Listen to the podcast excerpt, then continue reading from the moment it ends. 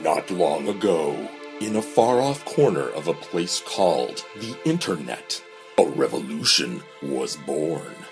Forged in the fires of common experience, the survivors of a mysterious movie known only as A Talking Cat came together.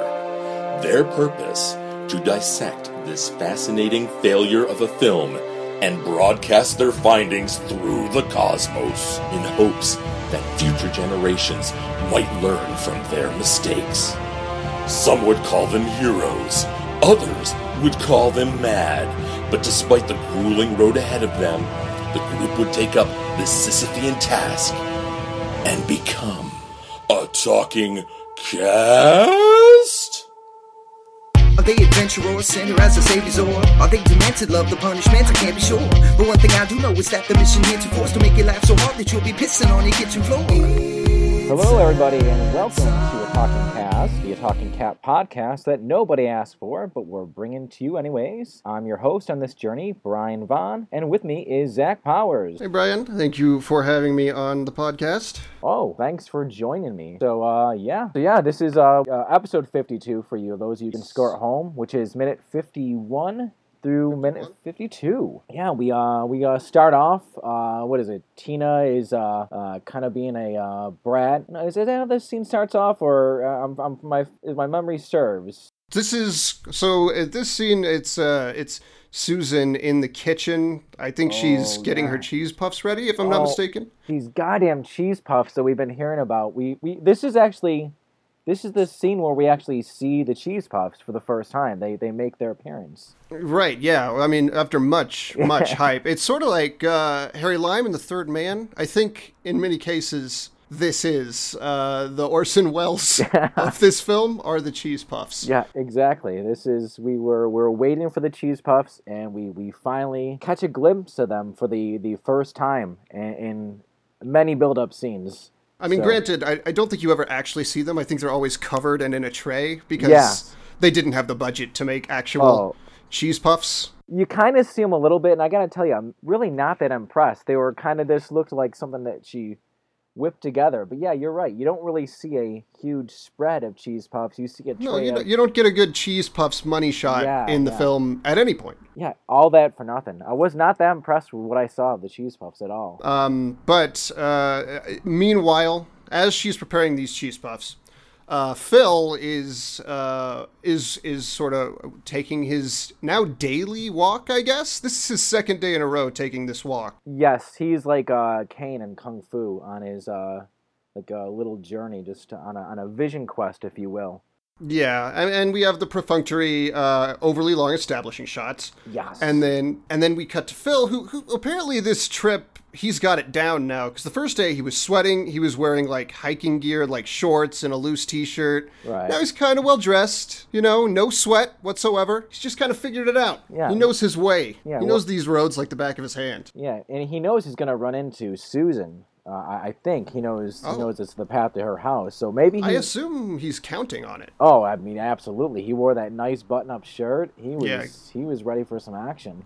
Mm-hmm. Yeah, they really hit it off on day one.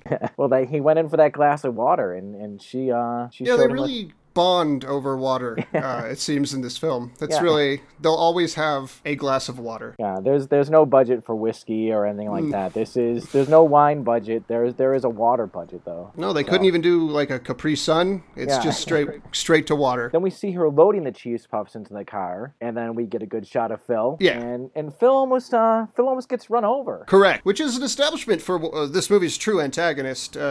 It's the car that goes way too fast on their road. Eventually, Duffy will have a run-in with this same sort of Hannibal Lecter-esque figure. It's foreshadowing. I think foreshadowing is permitted. Exactly. And I gotta tell you, the car was not moving that fast. There was a lot of sound effects. And then when you cut to it, it's driving down that little bridge, that little footbridge, maybe 5 miles an hour. No, the bridge is pretty narrow. I feel like you have to be pretty careful just to get through at all. Exactly. You got to exercise caution and drive down it. And then Phil jumps off to the side and kind of oversells his reaction. His peril, yeah.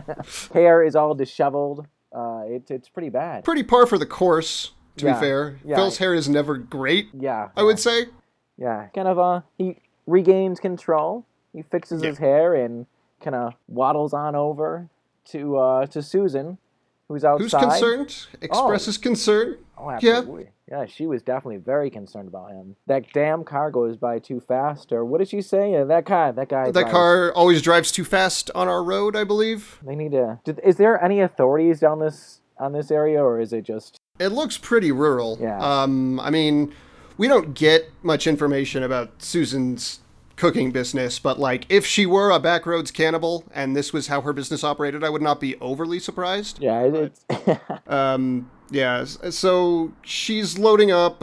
She's concerned about him, right? He kind of comes over to her and fixes his hair, and then he has the ultimate icebreaker. So you're a chef? Like, how would he know? She could just be loading in stuff. It's true. They're pretty generic boxes. I mean, it doesn't... I mean, to my recollection, they don't specifically look like they are necessarily foodstuffs. No. I mean, she can just be going to a party. She could be helping somebody. Those can be filled with crack rocks for all we know. We don't know. Yeah. We don't know what kind of business. Yeah, I mean, that would have been an interesting turn, I'll be honest with you. I kind of want to see that movie. Exactly. But, no, yeah, so But he manages to deduce this. We are led to believe earlier in the movie he's some kind of genius, so we'll just take his word for it. He's a multi-million-dollar computer programmer, so he didn't make his money sitting on his ass knowing nothing. I mean, so she confirms that she's a caterer. She is, and that she owns her own business. Yes, and we get a nice shot of her company name tag, Susan's Pantry.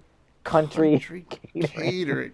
I don't understand her business model very well. I'm going to be honest with you. It seems like she is the only employee. Her children help her cook everything, like top to bottom, soup to nuts. It's a family-owned business, but they don't seem to go out on the calls with her. Nope. She steals all the glory. Her name is on the letterhead, I would assume. She's got herself a little name tag there. And she's the face of the company. And she's operating out of, like, a four-door car with, like, a regular-sized trunk. It's not like a van that can transport a great deal of food or, like, trays or buffet tables. She just kind of throws it right in the back of the trunk and says, okay, when you're only making cheese puffs, I mean, it's not as if you're not rolling out turkey meals or pans of chicken a la king or whatever the hell people cater. Yeah. You're not making pulled pork. She's just making cheese. That seems to be her wheelhouse. Are these damn cheese puffs? These cheese puffs. It's her signature recipe. I mean, really, she should just sell these cheese puffs exclusively to another distributor. Exactly. As it is, she has this catering company where I guess she goes on these calls, and then catering companies usually also have people to say, serve the food and theoretically drinks, right? So she just sort of running back and forth from station to station, trying to accommodate everybody. She's not a very good business person. As we learned in the previous scene, she actually is losing money on these cheese puffs. So not only is she her only employee, but she also has an entirely shitty business model where she absolutely does everything wrong in business. She didn't go to business school, obviously. Like her daughter. Does her daughter want to go to business school? Is that? I think she just has general computer savvy. She wants to program things. Yeah. She's a regular Mark Zuckerberg or something. Yeah. She wants to go to business school and she wants to be a computer programmer. Yeah. So, I mean, she's obsessed with money. She's a human monster who has no remorse for her brother or mother. But she's a terrible person. I mean, pretty much. But that's neither here nor there, I guess. She really is. She's really terrible to her mother. But yeah, I understand why Susan is failing at business. She is. Every aspect of this business does not work. Right. I think she has some kind of emotional problems. I don't know how she affords this house, to be frank. I think they just live in this house they found in the woods. Yeah, they just squatted. It's actually a summer home for someone it was actually long since forgotten it, and she's just set up camp in there like some urban squatter. And eventually the people that own it are going to go, oh yeah, we have this great summer home.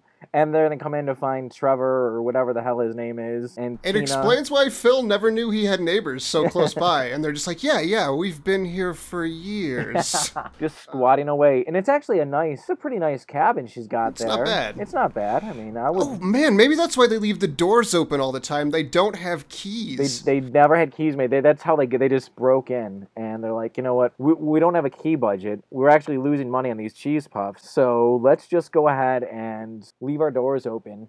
No one in this area actually locks their doors. even Phil's house, he left his door open, right? Probably. Yeah, the back one. Yeah, that's a little trusting. I mean, they're living in the middle of nowhere. You have raccoons, squirrels, cats. A cat. The most surprising of all. I'm thinking that's kind of, I don't know if there's much left to this minute. Yeah, this is a really kind of funny minute because a lot of action. I mean, action in the sense that Phil almost gets run over, but other than that, it kind of just, it almost goes nowhere. I think this minute really just sets up a lot of the trouble that these characters are going to have to deal with, the trials they're going to have to overcome in the future. Trials over cheese puffs, trials over the guy who drives too fast on their road. Yes, this kind of sets up a lot of things actually. So this is kind of the peak moment in the film, and then we got about a half hour of nothingness. And when this is your peak moment in the film, you know you have a really, really boring film. You know, but that's the sign of a good script, something that can set it up and pay it off. I mean, Chekhov would love this minute. This is Chekhov's minute of A Talking Cat. We've had all the setups here that are foreshadowing a lot of things, so... Mm-hmm. So yeah, this has been the minute of 51 to 52. Pretty exciting. 51 to 52? Yeah. This is the moment in the movie where things have been going well for Duffy, and I think if you guys stay tuned for the next few minutes, you're going to find that things are about to fall apart in a big way. Duffy's world is going to come collapsing down. Yeah. But we don't want to say too much.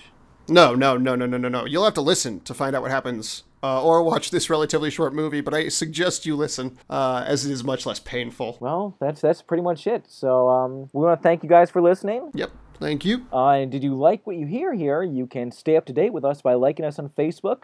Go to facebook.com/atalkingcast. Kind of hit that little thumbs up button. And you know what? If I have to explain how to like something on Facebook, I'm probably talking to the wrong crowd. But you can also follow us on Twitter at atalkingcast. Thanks for listening. Thanks. Bye. Minute by minute. That's what they'll be diving in to shed some clarity on this hilariously failed attempt. So grab a friend and crack a beer with them and listen in. A Talking Cast is about to begin. It's a talking. That was episode 52 of A Talking Cast. Your host was Brian Vaughn with guest Zach Powers. Edited by Darren Husted. Music by Casey Trimble. Voiceover by John Kovaleski. Artwork by Josh Hollis. Executive producers Sarah Cantor and Darren Husted. Copyright 2015. All rights reserved. This podcast is not affiliated with Rapid Heart Productions. A Talking Cat is owned by Rapid Heart Productions. No infringement is intended. In loving memory of Jaden Holmes.